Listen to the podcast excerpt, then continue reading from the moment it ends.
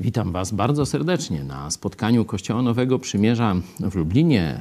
Witam widzów tego projektu ewangelizacyjnego dla Polski i Polonii, czyli projektu Mega Kościół. Dzisiaj chciałem, żebyśmy porozmawiali o czymś, o czym nie lubimy rozmawiać. Chciałem, żebyśmy porozmawiali o naszej śmierci. Nikt, nie, znaczy, no może ktoś tam ma jakieś upodobanie, ale większość ludzi odsuwa myśl o śmierci. Teraz żyjemy w takich czasach, że śmierć stała się bardziej realna. Z powodu chińskiej zarazy i różnych wydarzeń jej towarzyszących, naprawdę wiele tysięcy Polaków zmarło. Najwięcej od czasu II wojny światowej. Już wielu e, z nas ma bliskich nawet znajomych, czy kogoś z rodziny, którzy no, zmarli w ostatnich miesiącach, w ostatnim roku. Czyli śmierć, można powiedzieć, zbliżyła się do nas. Zjawisko śmierci. Oczywiście no, każdy gdzieś, każdy rozsądny człowiek zakłada, że on też umrze. I teraz na to nakłada się śmierć Jezusa. Oczywiście niebawem e, tu cały świat będzie mówił o zmartwychwstaniu, ale żeby było zmartwychwstanie, to musi być ktoś martwy. Nie? Czyli najpierw musiała nastąpić śmierć Jezusa.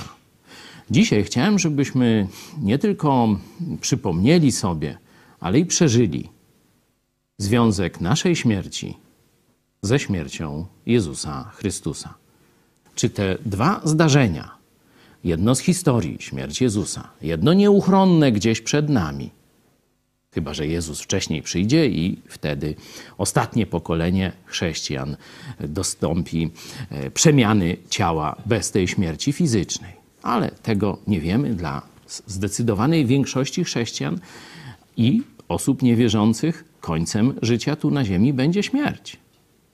Czy te dwa wydarzenia, tamto historyczne i to przyszłe, w moim lub Twoim życiu, mają jakieś znaczenie?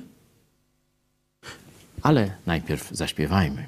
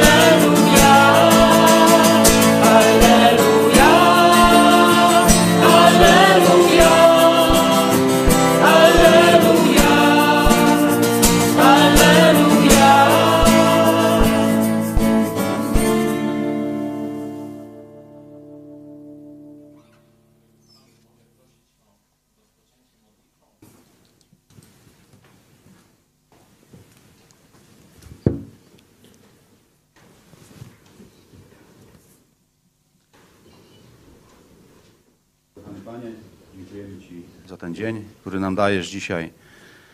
Dziękujemy Ci za to spotkanie, w którym możemy uczestniczyć. Chcemy Ci, Panie, dzisiaj podziękować za to, że jesteś Bogiem wielkim, mądrym, wspaniałym Bogiem, miłosiernym, litościwym Bogiem, który złożył swoje życie na krzyżu za nas, abyśmy mogli radować się każdego dnia myślą, że po naszej śmierci tutaj na ziemi będziemy już na zawsze z Tobą i będziemy świętować. I dziękujemy Ci za to, że na miastkę tego wspaniałego życia z Tobą mamy dzisiaj to życie w Kościele. Dziękujemy Ci, Panie, za tą wspólnotę. Dziękujemy Ci, że możemy przeżywać każdego dnia właśnie tą braterską miłość, radość bycia z sobą. I dziękujemy Ci za to, że Ty jesteś każdego dnia między nami, przechadzasz się, prowadzisz nas, dbasz o to, abyśmy e, nie zbłądzili. Prosimy Cię też, Panie, o to, abyś e, przywołał do siebie tych, którzy jeszcze poszukują e, prawdy, którzy poszukują prawdziwej miłości. Prosimy Cię, Panie, abyś posłużył się nami do przyprowadzania tych zbłąkanych owieczek do Ciebie. Dziękujemy Ci, Panie, za wszystko, co nam dajesz. Amen. Amen. Gdybyście spojrzeli na to, co Jezus zrobił, nie? przyszedł mniej więcej 2000 lat temu na ziemię. No, znamy z poprzednich świąt tę historię, że urodził się w niezbyt, że tak powiem, e, lokalowych, dobrych warunkach, e, gdzieś w Stajence i tak dalej. Później ucieczka do Egiptu, już z bardzo, z noworodkiem praktycznie. No, całą historię życia. Potem rozpoczyna się działalność publiczna, Jezus dokonuje wspaniałych, spektakularnych cudów, których nikt w Izraelu nie widział. E, oczywiście mówi rzeczy, które wszystkich zadziwiają. Mówi rzeczy, które są nowe. Mówi rzeczy, które łamią stare schematy i Jezus zapowiada, że stare, stare przymierze mojżeszowe teraz w nim ma zostać wypełnione, a potem nastąpi nowe przymierze. Otoczył się też grupą e, apostołów, uczniów, najpierw tych najbliższych właśnie apostołów, ale jeszcze też kilki, kilkudziesięciu e, uczniów, też kilkadziesiąt kobiet chodziło za Jezusem wiernie. Całą tę grupę przygotował, bo widzimy ją później na początku dziejów apostolskich, to jest około 120 osób, mężczyźni i kobiety, tam e, właśnie otrzymują Ducha Świętego już po e, zmartwychwstaniu, także przygotował e, ludzi do tego, żeby te jego myśli rozeszły się na cały świat, ale czy to wystarczy? Czy to by, można powiedzieć, wyczerpywało misję Jezusa? Zobaczcie, że niektórzy ludzie mówią o Jezusie, że jest wielkim nauczycielem. No, jeśli mówią, że wielkim nauczycielem jest, to co najważniejszego zrobił? No, dał swoje nauki, nie? No, inni mówią, jest wielkim prorokiem. No to co najważniejszego zrobił? Zapowiedział jakieś zmiany, wprowadził nowe nauki, objawił nowe, nowe rzeczy o Bogu. Nie? oczywiście to jest wszystko e, prawda. No, tam komunistów nie będziemy za bardzo omawiać, bo oni mówią, że pierwszym komunistą był. No nie, bo komunizm kradnie, a Jezus rozdaje. Także tu trzeba jednak ziarno od plew, że tak powiem, oddzielić e, i absolutnie nie mieszać z tym zbrodniczym ustrojem i ideologią Jezusa Chrystusa i chrześcijaństwa, chociaż dzisiaj naprawdę będzie to coraz popularniejsze. Wiemy, że w Watykanie no to już komunizm praktycznie jest, zastąpił chrześcijaństwo. Papież y, ostatnio wybrał się y, do Iraku i zobaczcie, ile razy wspomniał o Chrystusie. Ile razy wspomniał o tym, co jest misją najważniejszą dla zbawienia świata. Plut Androny o wszechświatowym braterstwie wszystkich religii i o ojcu Abrahamie i takie tam rzeczy. Także CBDO, widzicie, Watykan już przeszedł na stronę komunizmu i światowej religii. Co więc najważniejszego jest w tym, co Jezus zrobił na ziemi? No, przed chwilą też śpiewaliśmy o tym. Rozwiązał nasz największy problem. Bo śmierć fizyczna to jest tylko część naszego problemu. Oczywiście ona dla nas y, się wydaje taka najważniejsza, bo ją widzimy. Nie? Widzimy, jak ktoś umiera. Tu chodził, biegał, rozmawialiśmy wczoraj, a dzisiaj zimny leży w trumnie czy gdzieś na tak zwanych marach. Nie? To to widzimy. Zjawisko śmierci fizycznej widzimy, ono jest nam powiedzmy, że znane. Szczególnie lekarze, bo dzisiaj śmierć została troszeczkę tak opakowana w formę szpitalną, nie? że tak już człowiek coraz bardziej chory, konający tego do szpitala i samej śmierci, to rzadko, e, rzadko jesteśmy uczestnikami śmierci. Nie? A to jest, to jest bardzo przejmujące e, doświadczenie, jak bycie przy kimś, kto odchodzi z tego świata, z tego życia. Ale tak jak podkreślam, to jest tylko część problemu. Część naszego problemu. Bo rozsądny człowiek zapyta: No dobrze, ale co jest po śmierci? Ciało jest zimne, ciało leży bez ruchu. Ale to przecież nie jest ten człowiek, to jest ciało tego człowieka, który umarł. Kogoś bliskiego, to może jest Twoja mama, może, może ciocia, dziadek E, niekiedy to może być dziecko, straszna sprawa. To przecież to ciało to nie jest ten człowiek. No to każdy się mniej więcej z tym zgadza. Nie? No to co się stało z tym człowiekiem? Tu mamy jego ciało, ale co się stało z człowiekiem? No tu oczywiście ludzie se kombinują na różne sposoby. Nie? I od wieków, czyli od tysięcy lat kombinowali.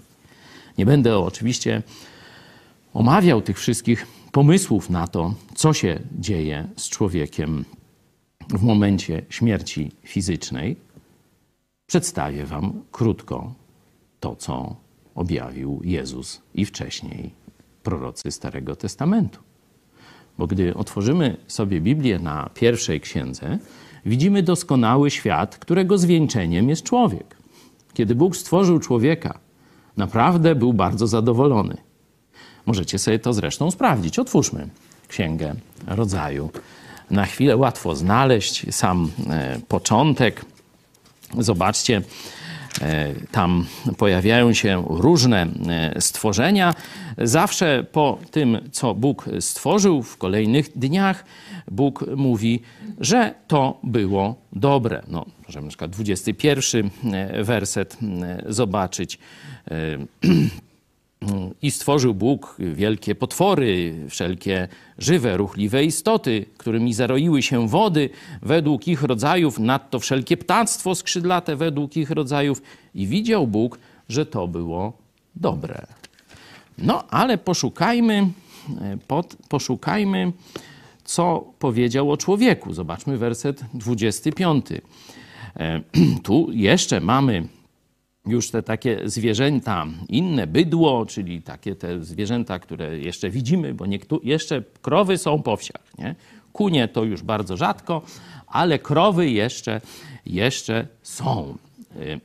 I widział Bóg, że to było dobre. I teraz 26 werset. Tu pojawia się coś nowego. Potem rzekł Bóg: Uczyńmy człowieka na obraz nasz, podobnego do nas Hmm. Zobaczcie. Tu niektórzy e, ludzie wyśmiewają chrześcijan, że wierzą w Boga Ojca, Boga Syna i Boga Ducha Świętego. No to jeśli Bóg to nie przynajmniej dwie osoby, z całej Biblii wiemy, że trzy, to do kogo tu Bóg mówi? Do bydła? Żeby podobnego bydłu człowieka, no toż to o niektórych ludziach może by i to tak powiedział, no ależ chyba nie o wszystkich, nie? Zobaczcie, Bóg jeszcze raz. I tu jest rzeczywiście ta liczba mnoga ponad dwa. Nie? I potem rzekł Bóg, uczyńmy człowieka na obraz nasz. Nie na obraz mój, tylko na obraz nasz. No, z tego bardzo wiele różnych psychologicznych też y, interpretacji i wniosków możemy wysnuć, ale to sobie zostawiamy, bo nasze pytanie to jest, co jest istotą przyjścia Jezusa na ziemię. Czy to, co powiedział, czy to te cuda, których dokonał, czy ludzie, których przygotował do przyszłej swojej misji, czy też coś innego. Uczyńmy człowieka na obraz nasz, podobnego do nas i niech panuje i tak dalej, i tak dalej. Potem jeszcze jest opis, że stworzył jako mężczyznę i e, kobietę.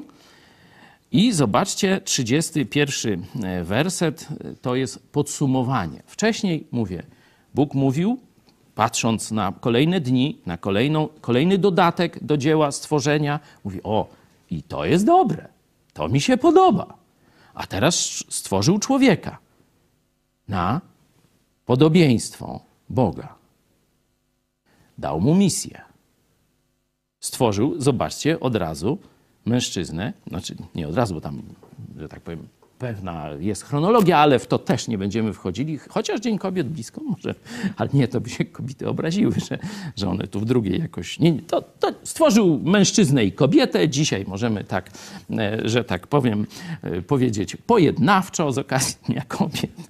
E, I zobaczmy werset 30. I spojrzał Bóg na wszystko, 31, na wszystko, co uczynił. A było to bardzo dobre. Tu się pojawia bardzo. Czyli kiedy Bóg stworzył cały wszechświat poza człowiekiem, dobre. Ale kiedy stworzył człowieka na swoje podobieństwo, wow, teraz to mi się bardzo podoba. To jest bardzo dobre. Nie? Warto e, zapamiętać sobie ten obraz początku, bo dzisiaj świat nie jest bardzo dobry. Mówiłem o śmierci. Jest przecież oprócz śmierci jeszcze wiele innego cierpienia. Choroby, wypadki, zdrady, grzechy, kradzieże. No i tam, wiecie, każdy może wystarczy newsy jakieś pooglądać i wiemy, że świat nie jest dobry. Co więc się stało? Co się stało, że ten świat, o którym sam Bóg powiedział, mamy świadectwo. To nie jest, że tak powiem, moja ocena czy filozoficzne jakieś domniemanie. Nie? To jest świadectwo samego Boga. A było to bardzo dobre. Co się stało, że było bardzo dobre? A dzisiaj nie jest już bardzo dobre. I jaki ma to związek z moją śmiercią, z Twoją śmiercią i ze śmiercią Jezusa? Otóż to możecie sobie przeczytać. Ja nie będę dzisiaj całego tutaj opisu e, te, tych wydarzeń z samego początku Biblii e, czytał. Ewa wdała się w dialog z wrogiem Boga. Jak się wdała w dialog, to i uwierzyła diabłu, czyli wrogowi Boga, aniołowi, który się wcześniej zbuntował. Teraz zbuntował kobietę i jej męża. I razem złamali Boży zakaz. Bo Bóg powiedział im: Możecie robić co chcecie, jeść ze wszystkiego, co chcecie, tu macie, to jest raj na ziemi. Ale stworzyłem was na swoje podobieństwo czyli macie wolną wolę.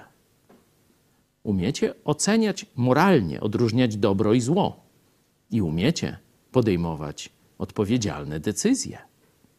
Bydło tego nie umie. Świnia nie umie. A ty, Adamie, i ty, Ewka, umiecie.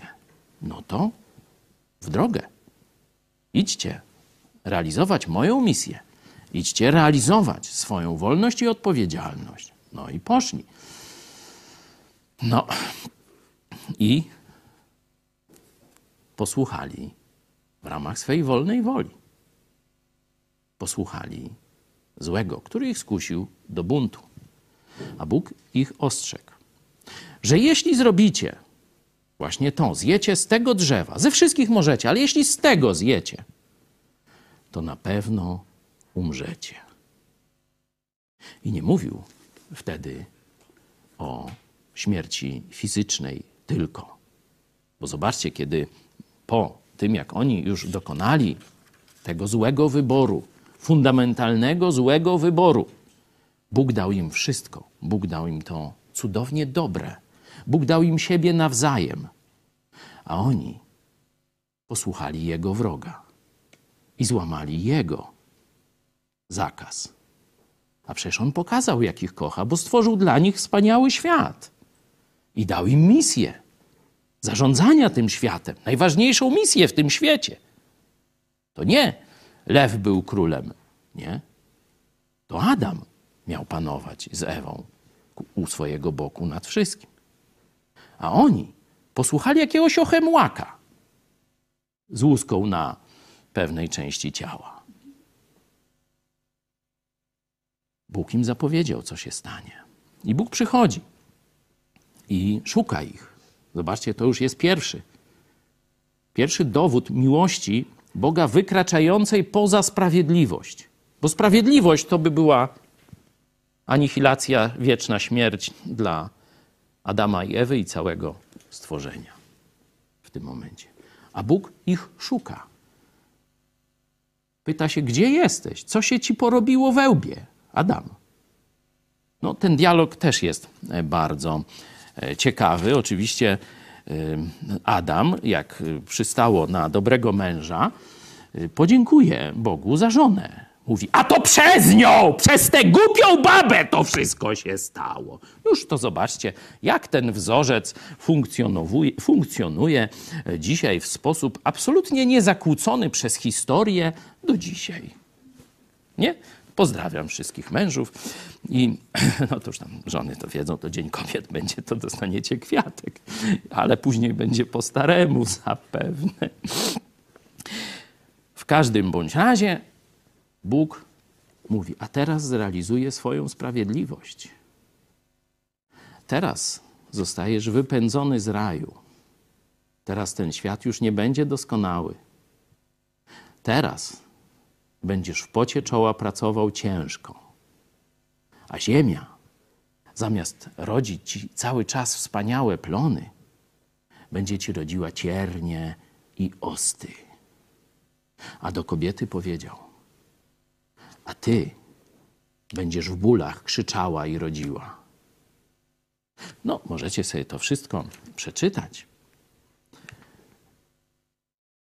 Tak też później było. Zaraz potem ich dzieci zaczęły się zabijać nawzajem, czyli zobaczcie, śmierć, zadawanie śmierci, morderstwo weszło na świat. Zaraz bardzo szybko po tym to już dzieci, syn Adama i Ewy, brat zabił brata, Kain zabił Abla. No to, to wszystko to jest na samym początku, na samiuśkim początku Biblii. Może to, jak ja tutaj tak tam bajam, to cię zachęci do przeczytania tego e, opisu. Może pierwszy raz w życiu sięgniesz do Biblii.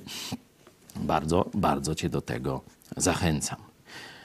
Adam umarł. To parę ładnych setek lat później nastąpiło. W końcu umarł śmiercią fizyczną.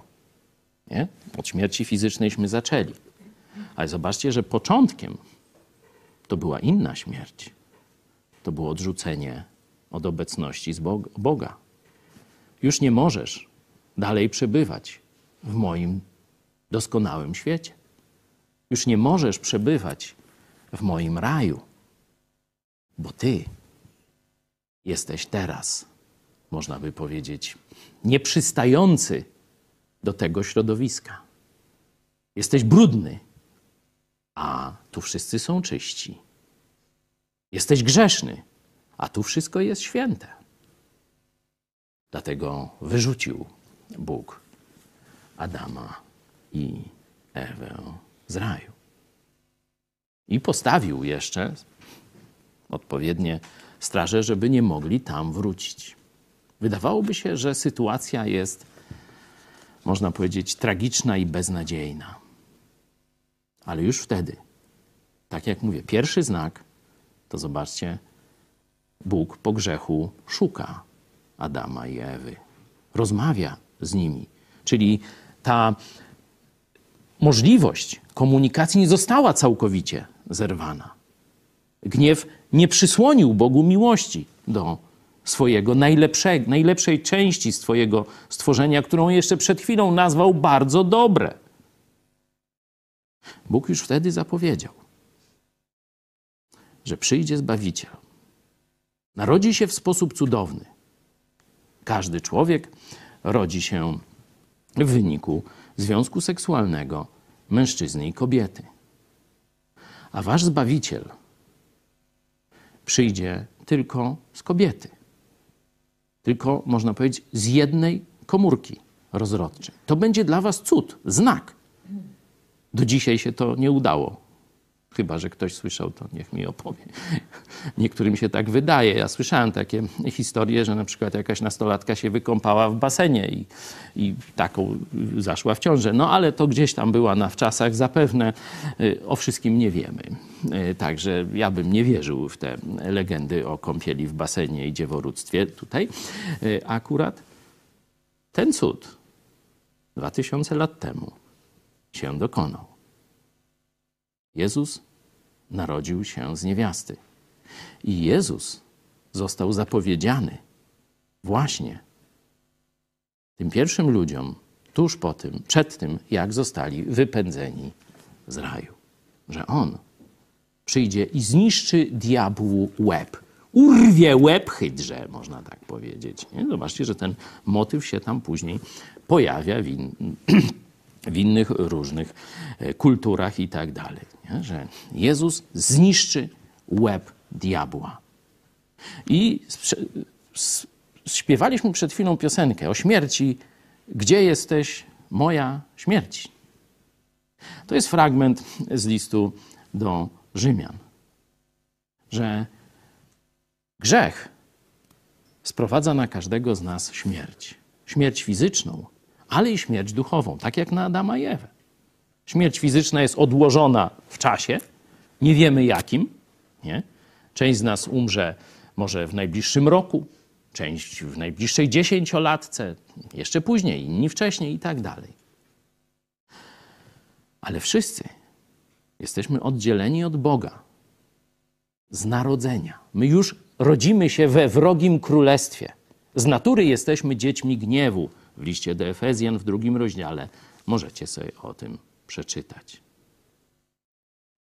Ale tak jak Adama i Ewę, zobaczcie tam, choć oni już byli grzeszni, to Bóg szukał Adamie, gdzie jesteś? I jemu zapowiedział zbawiciela, że przyjdzie ktoś cię uratować z tego złego świata, na który teraz muszę cię sprawiedliwie skazać, do którego muszę cię wysłać.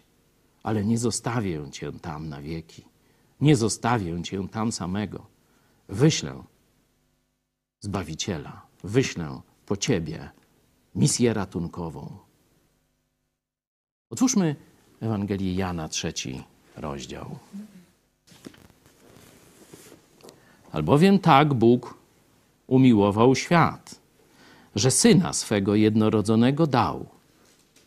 Tu jest mowa o tej misji. Tutaj te dwie śmierci się spotykają. Świat Grzeszny świat podlega śmierci fizycznej. Kiedyś każde stworzenie, i piesek, i krówka, i konik, i tak, ty i ja, umrzemy śmiercią fizyczną. I świat, tu mowa jest o świecie ludzi, jest oddzielony od Boga. Jest w tym wrogim, będącym skutkiem grzechu tamtej pary ludzi, tym złym, już świecie, skażonym złem, skażonym grzechem. Ale Bóg, tak jak wtedy Adama i Ewę, od razu szukał, czyli dał dowód swej miłości. Zapowiedział ratownika. A teraz to są słowa Jezusa Chrystusa, który wypowiedział do jednego z nauczycieli żydowskich, do Nikodema, trzeci rozdział Ewangelii Jana. To Jezus mówi te słowa. Albowiem tak Bóg umiłował świat. Zobaczcie, umiłował Ciebie i mnie, kiedy byliśmy grzesznikami. Wielu ludzi, kiedy chce przyjąć tę ofertę od Jezusa, mówi: Ale to ja najpierw muszę się poprawić. To ja najpierw muszę się zmienić, będę dobrym człowiekiem, a wtedy Jezu zapraszam, wtedy przyjdź do mnie. Noż to durnota, ale rzeczywiście niektórzy z nas też tak kiedyś myśleli, także no nie wyśmiewamy się e, z, z tych z was, którzy być może jeszcze dzisiaj tak myślą, tylko pokazuje w kontekście tego, co Bóg zrobił, w kontekście tej wielkiej misji ratunkowej i tego wielkiego grzechu, jaki ciąży na każdym z nas i winie, i karze, bo Bóg powiedział, że karą za grzech jest śmierć. Śmierć, czyli oddzielenie od Boga, i to się stało od razu, tam w Edenie. My rodzimy się w tym stanie oddzielenia od Boga. No i kiedyś śmierć fizyczna. Albowiem tak Bóg umiłował świat, czyli każdego najbardziej zepsutego człowieka na ziemi. Ja wiem, że niektórych to przeraża. To jak to? Ja taki dobry człowiek? I na takiej samej zasadzie mam być zbawiony jak jakiś morderca, przestępca, nie wiem, i tu wstaw najgorsze swoje wyobrażenia? Oznacza to, że nie rozumiesz jeszcze ciężaru swojego grzechu. To Jakub tłumaczy Żydom. Widać, że, bo on pisze głównie do e, żydowskiego, do żydowskiej części chrześcijaństwa. Czyli widać, że Żydzi mieli z tym, zdaje się, większy problem niż poganie. Nie? Jakub mówi tym swoim, głównie w Jerozolimie i w okolicach, bo on tam e, przebywał, tam była główna jego misja, widzimy to w dziejach apostolskich. Słuchajcie, możesz wszystkie przykazania zachować. Wszystkie za wyjątkiem jednego. Wystarczy, że raz złamiesz jedno Boże przykazanie, to wiesz co? Jesteś winien wszystkiego. Nieważne, które przykazanie złamałeś. Sprzeciwiłeś się woli Boga. A za sprzeciwienie się woli Boga, niezależnie czy dziesięć razy, czy raz, jest już niemożność bycia w doskonałym świecie Boga, bez grzechu, bez winy, bez żadnej skazy. Możesz sobie to wyobrazić, że jeśli mamy, powiedzmy, przyjęcie weselne, no i przygotowujemy salę, nie? W Biblii akurat szaty są pokazane jako czysty, tam lśniący, biały bisior.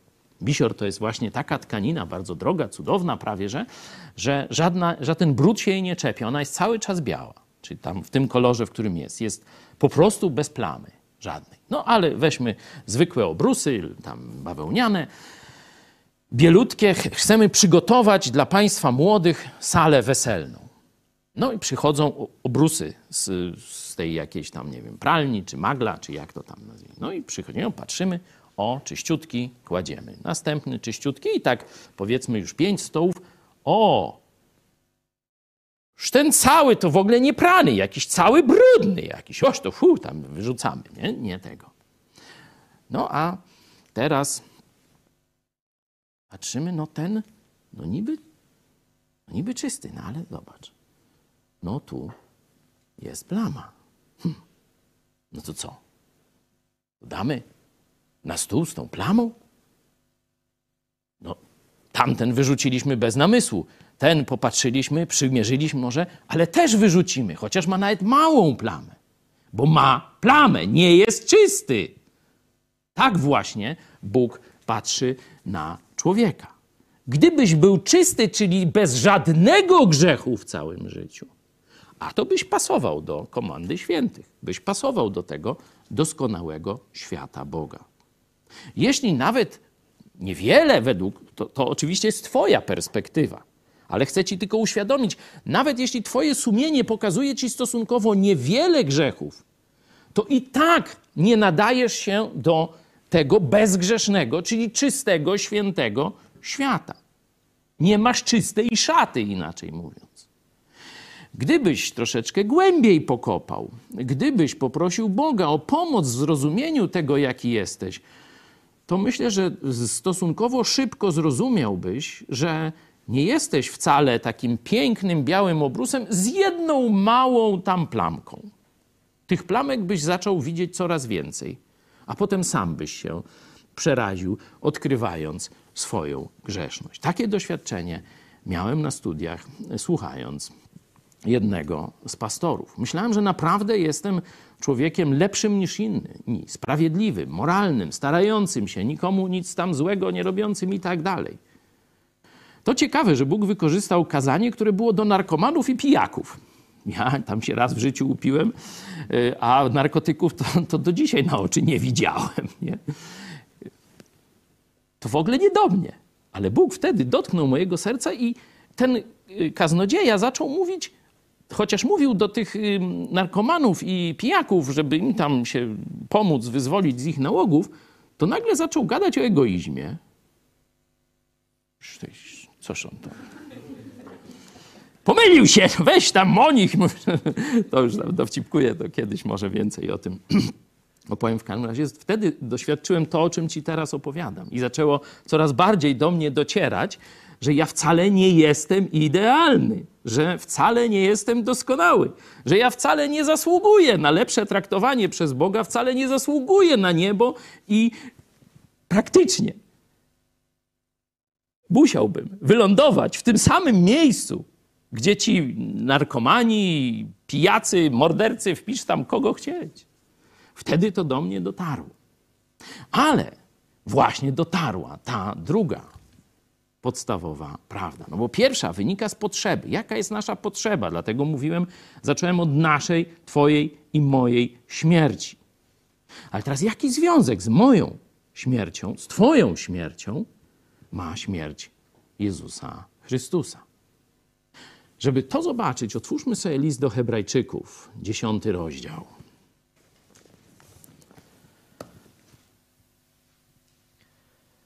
Albowiem zakon, zawierając w sobie tylko cień przyszłych dóbr, a nie sam obraz rzeczy, nie może w żadnym razie przez te same ofiary nieprzerwanie składane rok w rok przywieść do doskonałości tych, którzy z nimi przychodzą. Bo czyż nie zaprzestano by ich składać, gdyby ci, co je składają, nie mieli już żadnej świadomości grzechów, gdy raz zostali oczyszczeni? Przeciwnie, one właśnie przywodzą na pamięć grzechy co roku. Jest bowiem rzeczą niemożliwą, aby krew wołów i kozłów mogła gładzić grzechy. To też. Chwileczkę. Tu jest przedstawiony świat, do którego przyszedł Jezus. Świat Starego Testamentu. Świat religii czy prawa mojżeszowego. Nie? Mówiliśmy o przykazaniach, czyli Bóg z jednej strony dał swoją wolę, objawił swoją wolę moralną, ale jednocześnie, bo wszyscy wiedzieli, że będą grzeszyć, dał sposób. Ale ten sposób, tu czytamy w pierwszym wersecie, jest tylko cieniem, nie rzeczywistością, tylko cieniem, zapowiedzią rozwiązania. I tą zapowiedzią rozwiązania było: za Twój grzech musi umrzeć niewinny baranek. Za Twój grzech zostanie przelana krew tego białego, nieskazitelnego, czystego baranka. Ale, czy innego zwierzęcia, ale to jest tylko cień. Dlatego tu podsumowanie. Czwarty werset, jeszcze raz przeczytam. Jest bowiem rzeczą niemożliwą, choć Bóg to dał jako pewien obraz, zapowiedź, żeby już im w głowie ta myśl, że z powodu Twojego grzechu musi ktoś umrzeć. Zobaczcie, Adam i Ewa byli nadzy. I Bóg dał im futra do okrycia. No to ktoś już umarł, żeby pewien aspekt skutku ich grzechu załatwić. Tu mamy dalszą konsekwencję. Nie? Bóg mówi: Zgrzeszyliście, to teraz ktoś musi załatwić. Wy musicie się, można powiedzieć, nauczyć tego, że nie wystarczy, ojej, Boże, żałuję, ojej, nie chciałem, to jej wina. Nie? To nic nie pomoże, to nie działa. Oni, Bóg wychowywał ludzi, ten naród wybrany, wychowywał, żeby zrozumieli, jak straszną rzeczą jest grzech. Przecież to ten niewinny baranek czy inne zwierzę, to przecież ktoś kochał, troszczył się, y, wychowywał, poród odbierał i tak dalej, i tak dalej. Hodowcy to wiedzą, o czym mówię. To naprawdę jest no, silny związek emocjonalny człowieka ze stworzeniem. I teraz ten piękny okaz, bo to najlepsze okazy zabijano, Ma zostać, można powiedzieć, zamordowany za Twój grzech. Ale to miało ich nauczyć tego, że za grzech ktoś musi zapłacić. Za Twój grzech ktoś musi zapłacić. Albo Ty śmiercią wieczną. Ale czwarty werset Hebrajczyków mówi: Jest bowiem rzeczą niemożliwą, aby tamte ofiary ze zwierząt mogły zgładzić Twój grzech. Czytajmy dalej. To też przychodząc na świat mówi: Nie chciałeś ofiar krwawych i darów, aleś ciało dla mnie przysposobił. Nie upodobałeś sobie w całopaleniach i ofiarach za grzechy. Wtedy rzekłem: Oto przychodzę, aby wypełnić wolę Twoją, o Boże, jak napisano o mnie w zwoju księgi. Chyba wiecie, o kim tu jest mowa. Kto mówi: Oto przychodzę, aby wypełnić wolę Twoją. Kim jest ten, dla którego Bóg Ojciec przysposobił ciało? To Jezus Chrystus. Tamtych ofiar nie chcesz tak naprawdę. One były tylko potrzebne, żeby ludzi nauczyć idei odkupienia, że za Twoje grzechy ktoś inny musi oddać życie. A teraz przychodzę ja, mówi Jezus Chrystus. Tyś dla mnie ciało przysposobił. Ja idę wypełnić Twoją wolę. Zobaczcie, na początku zadałem pytanie, co było najważniejszego w tym, co Jezus zrobił dwa tysiące lat temu, kiedy przyszedł na ziemię. To tu już mamy początek odpowiedzi. To ciało, któreś przysposobił, idę teraz wypełnić Twoją wolę. Czyli co? Czytajmy dalej.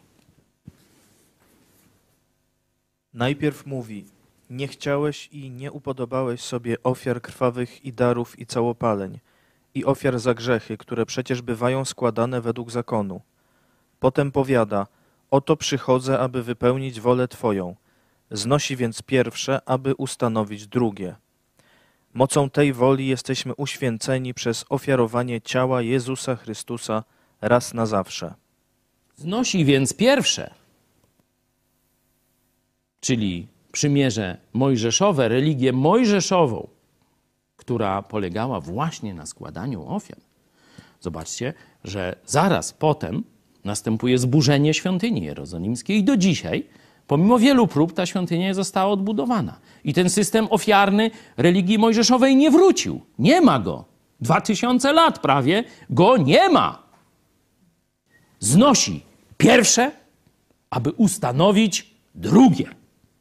Macie dowód też z historii, że te słowa się wypełniły i do dzisiaj trwają. Dlatego w liście do Hebrajczyków Słowo Boże 4:12 to pamiętacie. Ci, którzy dostali nasz Nowy Testament, znaczy nasz od nas Nowy Testament z tam z jakąś dedykacją czy podpisem. Słowo Boże jest żywe, skuteczne i tak dalej. No ale wróćmy do misji Jezusa. Mocą tej woli jesteśmy uświęceni przez ofiarowanie. Tam były zwierzęta, a teraz sam Jezus, Jego ciało, Jego życie zostaje oddane, ofiarowane za nas. I zobaczcie, ile razy Jezus ofiarowuje się za nasze grzechy. Tu nasi katolicy widzowie być może pierwszy raz w życiu zobaczycie tę ukrywaną przed wami prawdę. Katolicyzm opowiada zabobony o transsubstancjacji, że na głos kapłana Jezus schodzi i teraz się ofiaruje jeszcze raz na ołtarzu każdego kościoła, gdzie, czy miejsca, gdzie te katolickie obrzędy są odprawiane. Zostaliście okłamani, drodzy katolicy. To jest pogańska nauka o transsubstancjacji, która z Biblią nie ma nic wspólnego, a przyszła z filozofii pogańskiej, greckiej, gdzieś około X wieku i dopiero w XIII wieku została wprowadzona jako dogmat do kręgu kultury chrześcijańskiej.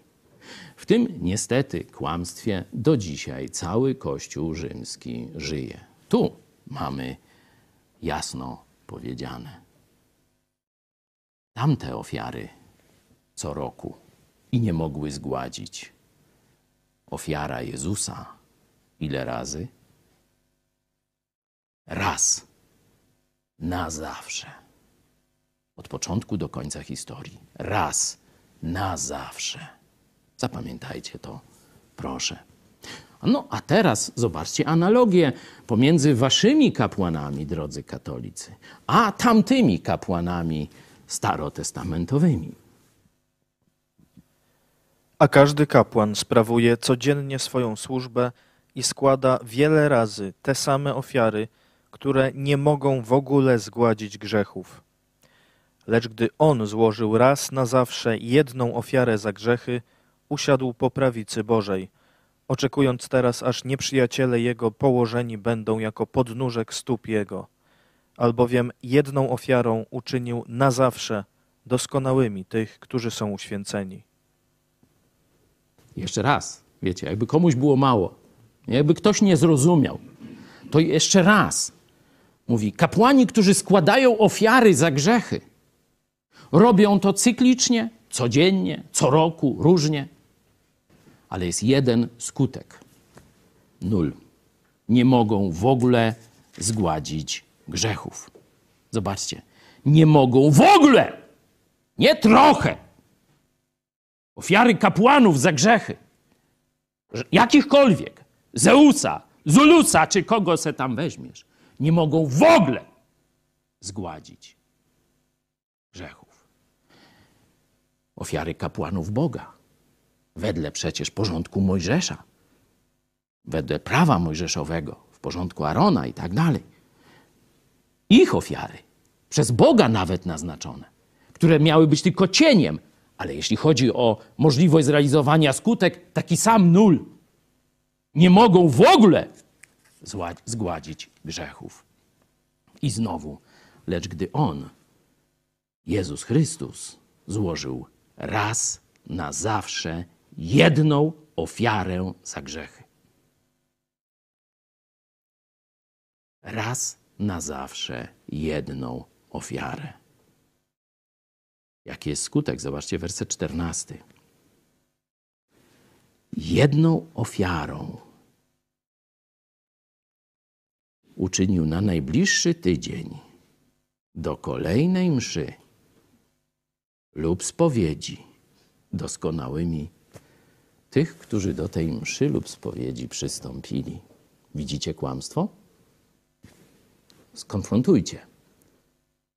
Oto słowo Boga. A tu nauka Kościoła, nauka ludzka. Co wybierasz? Albowiem jedną ofiarą uczynił na zawsze doskonałymi, nie lepszymi, na zawsze doskonałymi tych, którzy są obmyci, czyli Jego krwią. Tam spryskiwano krwią ofiar. Kto zostanie spryskany krwią Jezusa Chrystusa. W sensie oczywiście duchowym. Jest czysty na wieki, na zawsze doskonałym. Zobaczcie sobie, rozważcie to, drodzy katolicy. Na zawsze doskonałym. Nie na tydzień, nie do najbliższej spowiedzi, nie do najbliższych świąt. Na zawsze doskonałym. Jeśli przyjmiesz prawdziwą ofiarę Jezusa Chrystusa, wtedy jesteś na zawsze doskonałym. Bo to był cel misji Jezusa.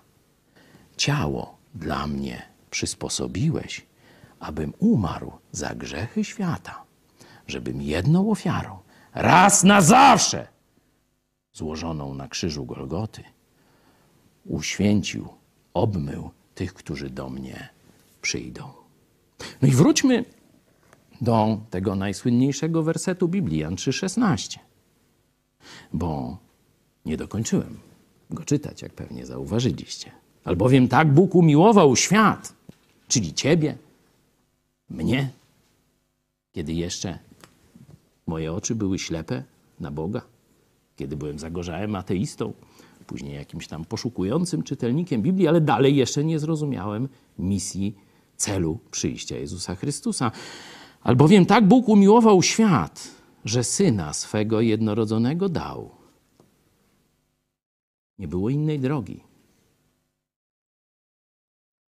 Nikt nie mógł się sam poprawić. Ofiary przez kapłanów skazane, składane nie mogą w ogóle gładzić grzechów. Dlatego Jezus Chrystus przyszedł na ziemię. Oto przychodzę, powiedział około dwa tysiące lat temu. Oto przychodzę, aby wypełnić wolę Twoją, żeby umrzeć za. I tu teraz wpisz swoje imię i nazwisko. Możesz bez nazwiska. Żeby umrzeć za Ciebie. Taki jest związek śmierci Jezusa z Twoją śmiercią. Tak, umrzesz fizycznie, ja też. Ale tak jak powiedziałem, ciało to nie człowiek. Dzięki temu, że Jezus oddał swoje życie, nie tylko swoje ciało, ale też swoje życie, oddał za mnie i za ciebie.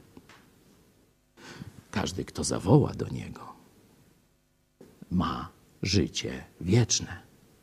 Jego ciało pójdzie do ziemi, ale jego duch idzie z powrotem do Ojca, do nieba, gdzie Jezus przygotował mieszkanie. Albowiem tak Bóg umiłował świat, że syna swego jednorodzonego dał, aby każdy, kto weń wierzy, nie zginął, ale miał życie wieczne. To jest pragnienie Boga wobec ciebie. Wie, że jesteś grzeszny, wie, że jesteś zgubiony, wie, jak straszne i podłe życie prowadziłeś do tej pory. Wie, że jeśli z niego nie zawrócisz, jeśli nie zawołasz do Jezusa o ratunek, to spędzisz wieczność w piekle. Zgodnie z jego sprawiedliwym wyrokiem. Zlekceważysz misję ratunkową, bo Jezus przyszedł z tamtego dobrego, doskonałego świata, przyszedł do naszego złego świata.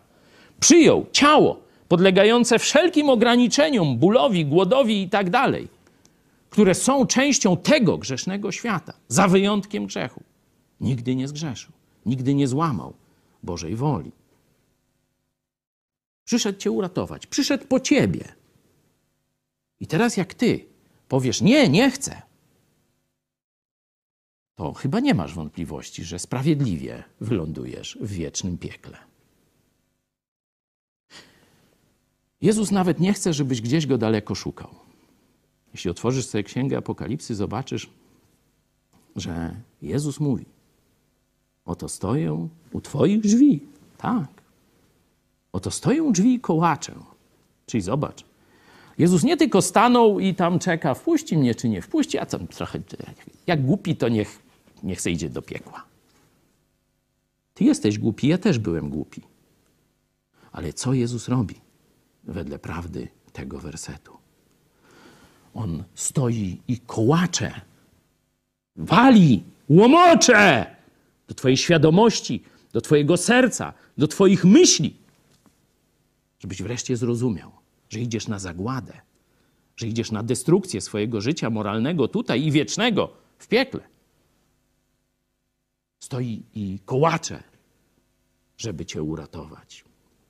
Oto stoję u drzwi i kołacze, jeśli kto posłyszy mój głos. I teraz ta sama wolna wola, która doprowadziła do buntu. Pamiętasz, co mówiliśmy w ogrodzie Eden? Doskonała więź z Bogiem, a jednak usłysz, usłuchali diabła. Teraz możesz odwrócić ten stan.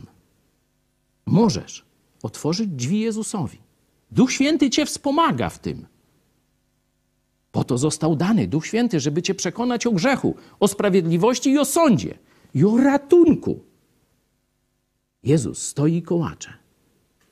Czyli Jezus aktywnie dziś, nie tylko dwa tysiące lat temu, kiedy zapłacił doskonałą karę, on dzisiaj aktywnie ciebie szuka, wali, kołacze, obudź się. Jeśli kto posłyszy mój głos i drzwi otworzy, Jezus obiecuje, wejdę do Niego i będę z Nim wieczerzał. Wieczerzanie To jest koniec wojny. Wieczerzanie to jest symbol wspólnoty i pokoju. Z wrogiem nie, nie siadasz do stołu. Do stołu siadasz z przyjacielem. Jeśli wpuścisz Jezusa Chrystusa, obmyty Jego krwią, stajesz się przyjacielem Boga i dlatego zasiadasz z Jezusem do jednego stołu. A potem wesele baranka w niebie, ale o tym to czytamy w Apokalipsie. Apokalipsie. Słuchajcie, chciałem, żebyśmy teraz pośpiewali jeszcze na chwałę Jezusowi, a potem przejdziemy do drugiej e, części, a potem trzeciej naszego spotkania, czyli wspominanie tego, co Jezus Chrystus zrobił na krzyżu Golgoty, dzisiaj w znaku chleba i wina, w znaku łamania chleba i spożywania wina, na pamiątkę tego, co się wydarzyło raz na zawsze na krzyżu Golgoty dwa tysiące lat temu. Zacznijmy od piosenki numer 61. To jest Cicho było na ulicach, gdy do miasta przyszedł Pan.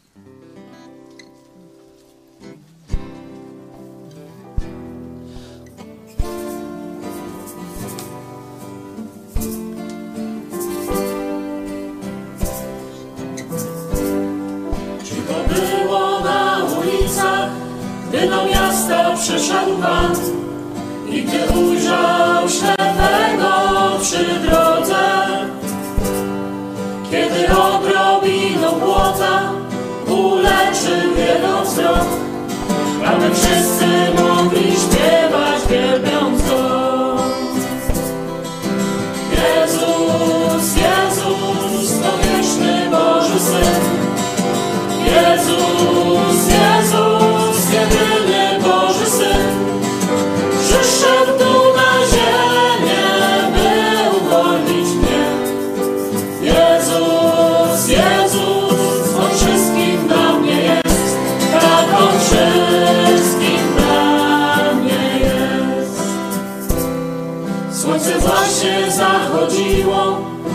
jeziorem Genezaret, gdy uczniowie dal płynęli pełni strachu.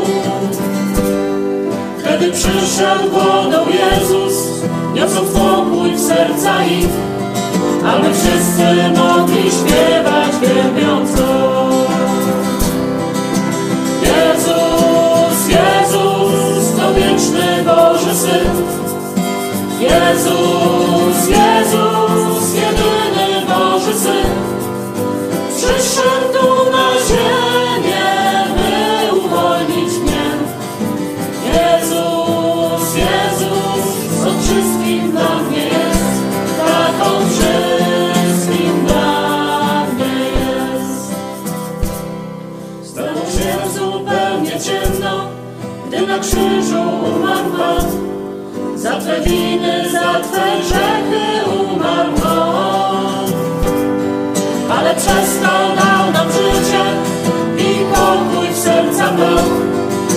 wszyscy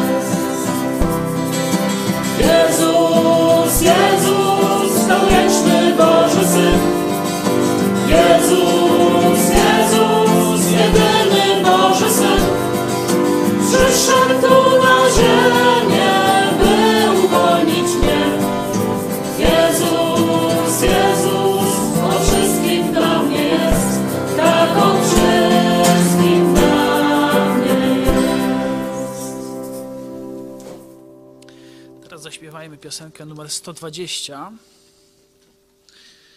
Zaraz podam tytuł. To jest godzien jesteś, godzien jesteś.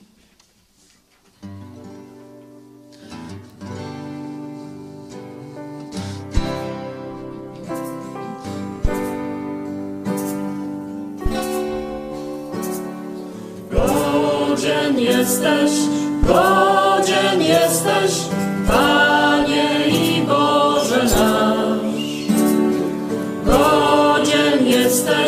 Turn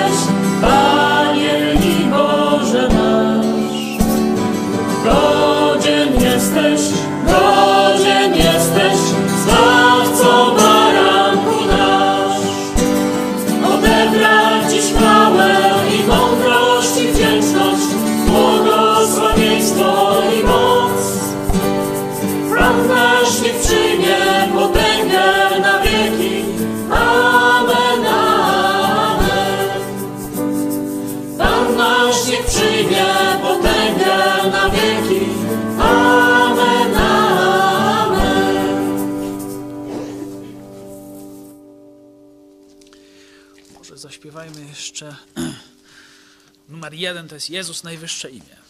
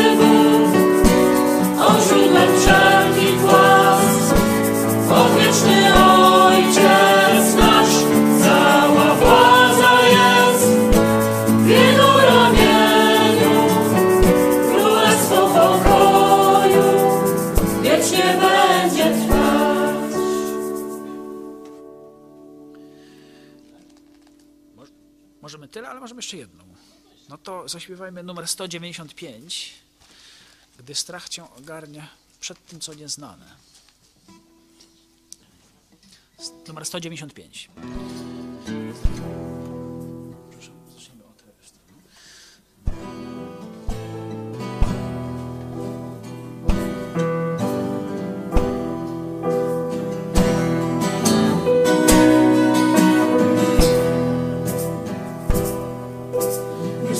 cię ogarnie przed tym, co nieznane, gdy ciemność opadnie, a światła nie stanie. O Panu pamiętaj Jego świętych słowach, nie pozostanie sam, kto szczerze doń zawoła.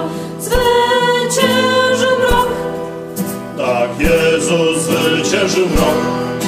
Pamiętaj, on zwyciężył mrok.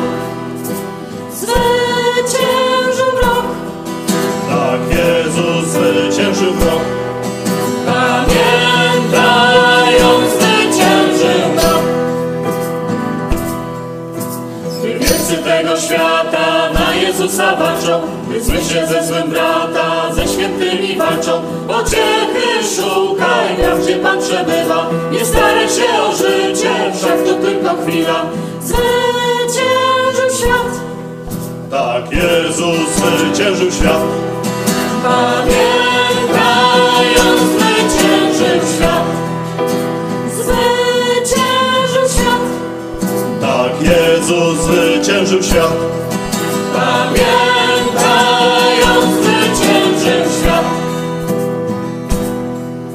Zabójcze się zdają ogniste kule złego, lecz świętych ochrania ręka wszechmocnego. Kto mądry niech słucha i Bożą włoży zbroję i niechby sam szatan broił się i kroił.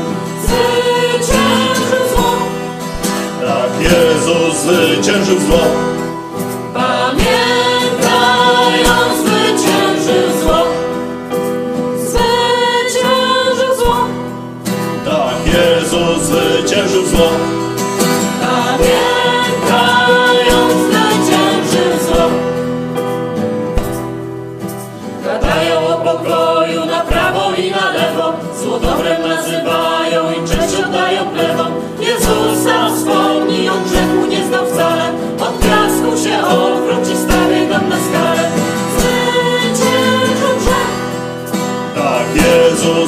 Zwyciężył grzech.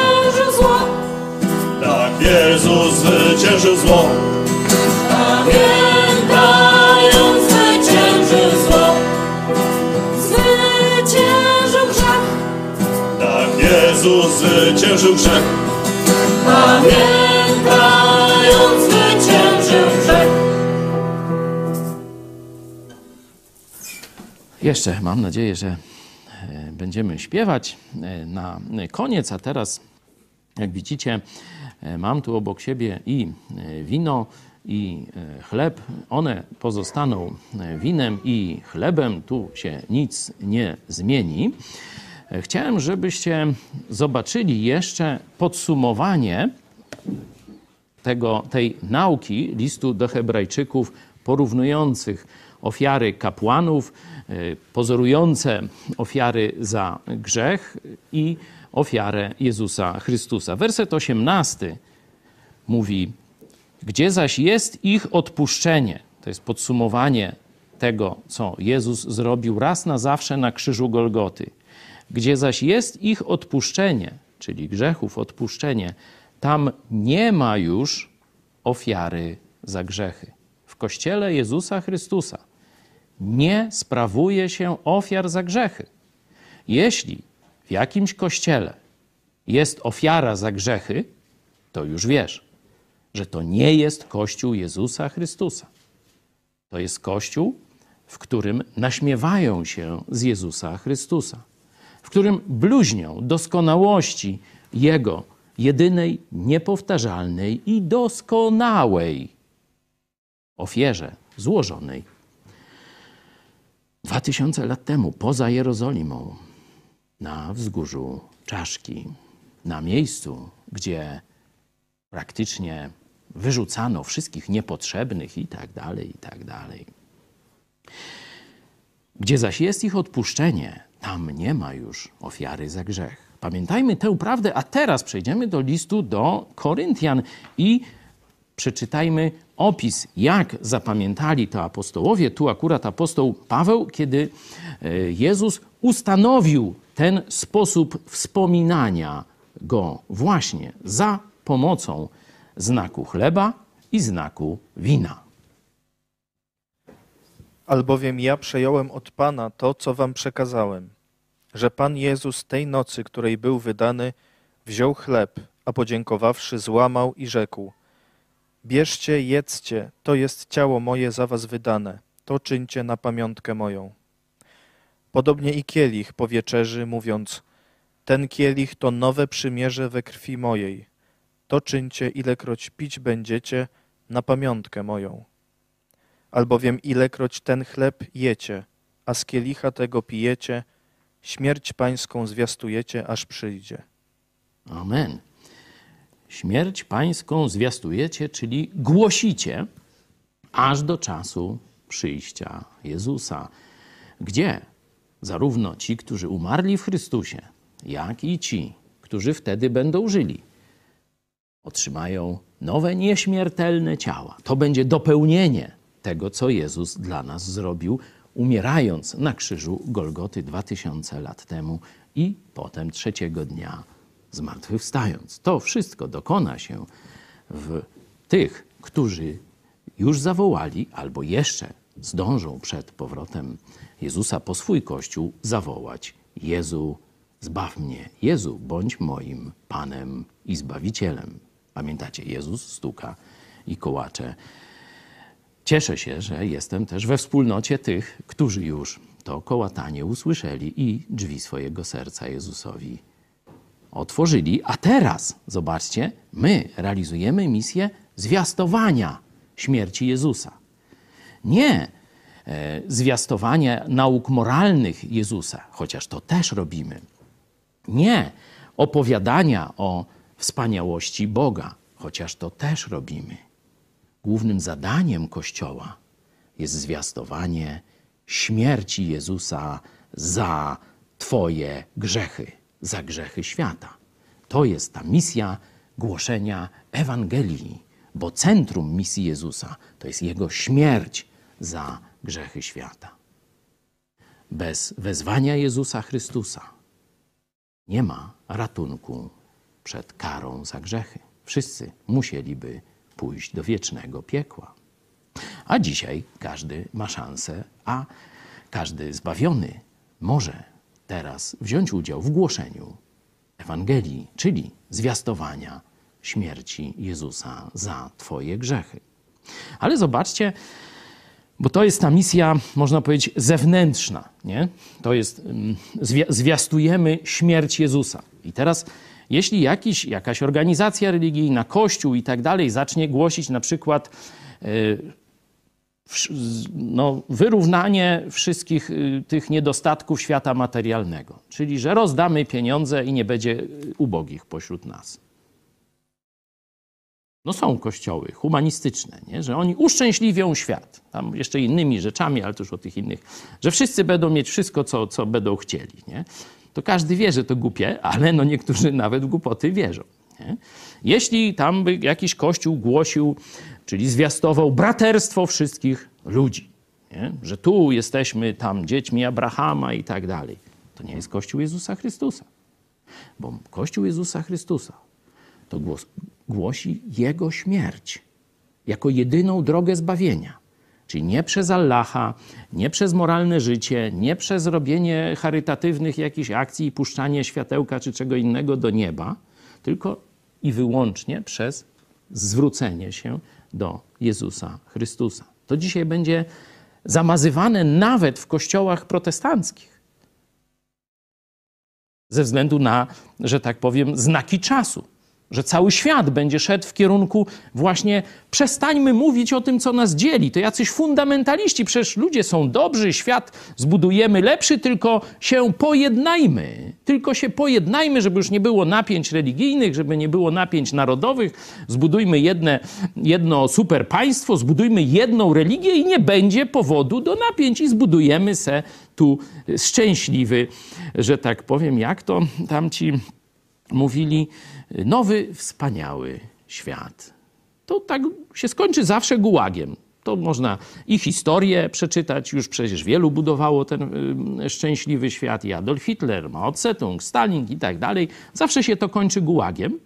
Jeśli byście nie wierzyli, to mamy księgę profetyczną na koniec, czyli zapowiedź końca historii, księgę Apokalipsy. Czytamy ją sobie wieczorami w poniedziałki i wtorki o 20.30. Tam jest wizja z kolei przyszłości i znowu jest wizja zamordyzmu, gułagu, prześladowania, terroru e, i tak dalej, kontroli.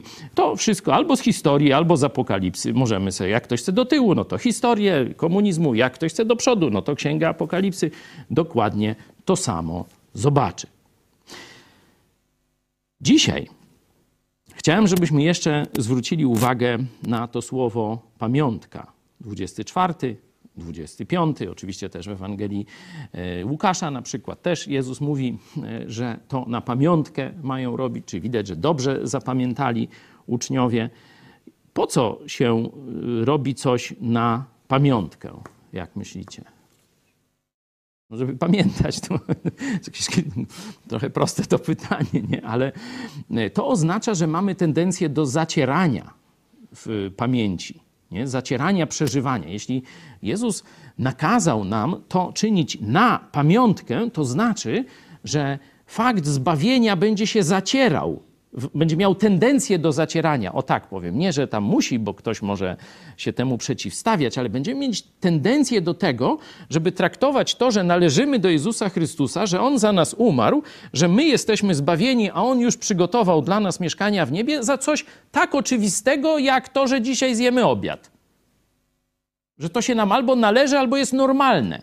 Nie. To jest ciągle cudowne.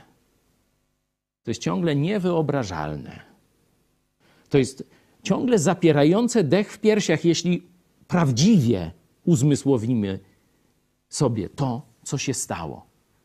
Pamiętacie, kiedy Jezus umierał na krzyżu, kiedy wołał: Boże mój, Boże mój, czemuś mnie opuścił? Że Jezus został oddzielony nie tylko przez zniszczenie ciała Jego, ale także został oddzielony od Boga Ojca za nasze grzechy.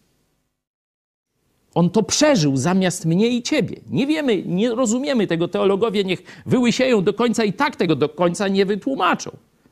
Ale Jezus zapłacił pełną karę za mój i twój grzech. Kiedy to się działo, to Bóg Ojciec pokazywał, że to jest największa zbrodnia całego świata. Tych zbrodni było wiele, ale to była taka zbrodnia, że cały świat się zatrząsł. Słońce zaćmiło się na trzy godziny Święci wychodzili z grobów. I pamiętacie, ten setnik, który już niejedno widział, oddał chwałę Bogu w tym momencie. Pamiętajmy, że to nie jest coś, co mamy i już. To jest trudne, ale po to właśnie Bóg dał ten znak, abyśmy sobie jakoś, jakby to powiedzieć, tak zmysłowo wręcz uświadamiali, skąd żyjemy, dlaczego mamy życie wieczne. Ono się nam nie należy. Ono nie jest wynikiem naszej świętości. Ono nie jest wynikiem naszej służby czy poświęcenia dla Jezusa Chrystusa. Ono jest Jego zasługą. Ono jest czymś, zbawienie przyszło do nas z zewnątrz, bo Jezus zapłacił za nie na krzyżu Golgoty. I my, można powiedzieć, przyjęliśmy to. Dzisiaj to symbol, że zjemy nie? kawałek chleba, wypijemy łyk wina. To znaczy, że myśmy to przyjęli, ale zbawienie przyszło z zewnątrz. Nie jest naszym dziełem. Żeby nasze zbawienie mogło zaistnieć, to Jezus musiał umrzeć na krzyżu. Nie tylko przyjść na ziemię i ogłosić nowe przymierze, nowe normy moralne, wyższe, inne niż w Starym Testamencie. Nie tylko dokonać cudów, żeby udowodnić swoje boskie pochodzenie. On musiał zakosztować zamiast ciebie, czy zamiast mnie, mojej śmierci. Śmierci wiecznej. Śmierci w tym sensie śmierci oddzielającej od Boga. On musiał tego zakosztować, żebym ja dzisiaj mógł się cieszyć życiem wiecznym. To jest dla nas przypomnienie. Za chwilę się rozejdziemy do domów, bo wieczerza to jest także, ma także pokazać nam, wspominanie Jezusa w tym znaku chleba i wina ma nam też pokazać wspólnotę że to jest wspólnota prawdziwych braci i prawdziwych sióstr. Tym, których nie Kościół nadał takie prawo, tylko sam Bóg. Bo tym, którzy przyjęli Jezusa, to sam Bóg. Sprawdźcie sobie Ewangelię Jana, pierwszy rozdział, dwunasty werset. To On dał mi prawo nazywania się dzieckiem Boga.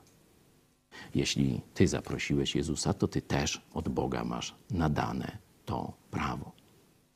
Jezus powiedział, tak jak z jednego chleba, wtedy chleby to wiecie, takie dość duże i to się tam łamało i tak dalej, z jednego bochenka, jak gdyby, i z jednego kielicha, to ma, pokazuje charakter wspólnotowy. Dlatego też to nie można tak robić, że tutaj jest punkt wydawania, yy, wiecie, komunikantów i ktoś z ulicy se podchodzi, bierze i tak dalej. To jest wydarzenie też jednoczące wspólnotę. Dlatego rozejdziemy się do tych wspólnot domowych, rodzinnych. Dzisiaj z powodu chińskiego wirusa jesteśmy, można powiedzieć, rozrzuceni po świecie, zamknięci w domach. To gdzieś tam ojcowie rodzin niech dalej tę część y, sprawują. My spotkamy się za chwilę z tymi, którzy wybrali jako swoją wspólnotę kościelną, Kościół Nowego Przymierza. E, w Lublinie spotkamy się na mediach już społecznościowych, na zamkniętym łączeniu. Jeśli chciałbyś kiedyś dołączyć do naszego kościoła, do naszego projektu, pisz na adres kontakt małpa megakościół.pl i tam będziemy dalej, już we wspólnocie braci i sióstr, kiedy znamy siebie nawzajem, wiemy, że należymy do Jezusa Chrystusa, zadeklarowaliśmy się, że przed ludźmi złożyliśmy świadectwo wiary i że chcemy z nimi razem zwiastować śmierć Jezusa Chrystusa za nasze grzechy. Także to tam będziemy dalej łamali chleb i spożywali wino na pamiątkę tego, co stało się dwa tysiące lat temu na krzyżu Golgoty. To był punkt zwrotny w historii świata. Najpierw Adam i Ewa, skuszeni przez diabła, sprowadzili grzech na ziemię. A Jezus Chrystus, tak jak zapowiedział, Bóg, pamiętacie, w Księdze Rodzaju, urwie łeb, zetrze łeb diabłu. Jezus tego dokonał. Niech mu będzie chwała. Teraz jeszcze poproszę, żebyśmy na koniec śpiewali i, tak jak powiedziałem, rozejdziemy się do tych wspólnot domowych, gdzie już ten znak będziemy razem celebrowali w gronie sióstr i braci. Ja Was już żegnam. E, bardzo się cieszę, że byliście z nami, że mogliśmy o tej najważniejszej prawdzie wszechświata, że Jezus umarł za moje i Twoje grzechy dzisiaj się na niej skupić, mam nadzieję, że też przeżyć ci, którzy już przyjęli Jezusa, a mam nadzieję, że są też tacy, którzy dzisiaj zrozumieli, po co Jezus umarł. Do zobaczenia. Zaśpiewajmy dwie piosenki. To jest numer 82 Zmartwychwstał Pana, a później Kompanie Braci.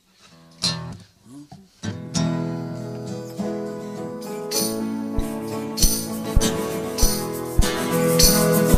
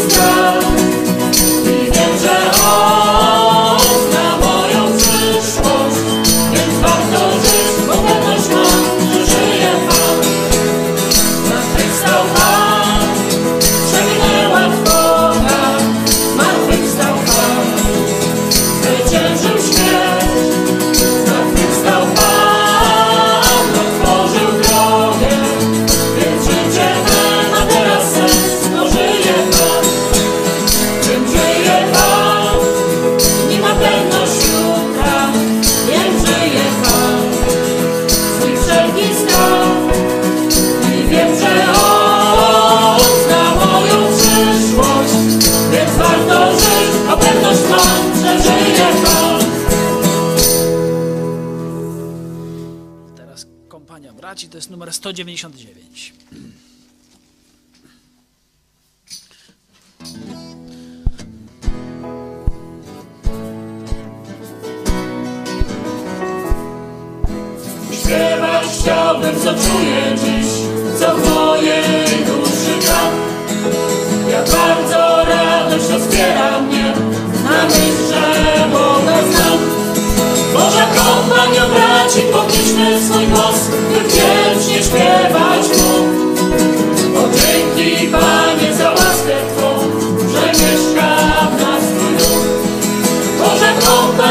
braci, podnieś swój głos, by wdzięcznić krewać Bóg.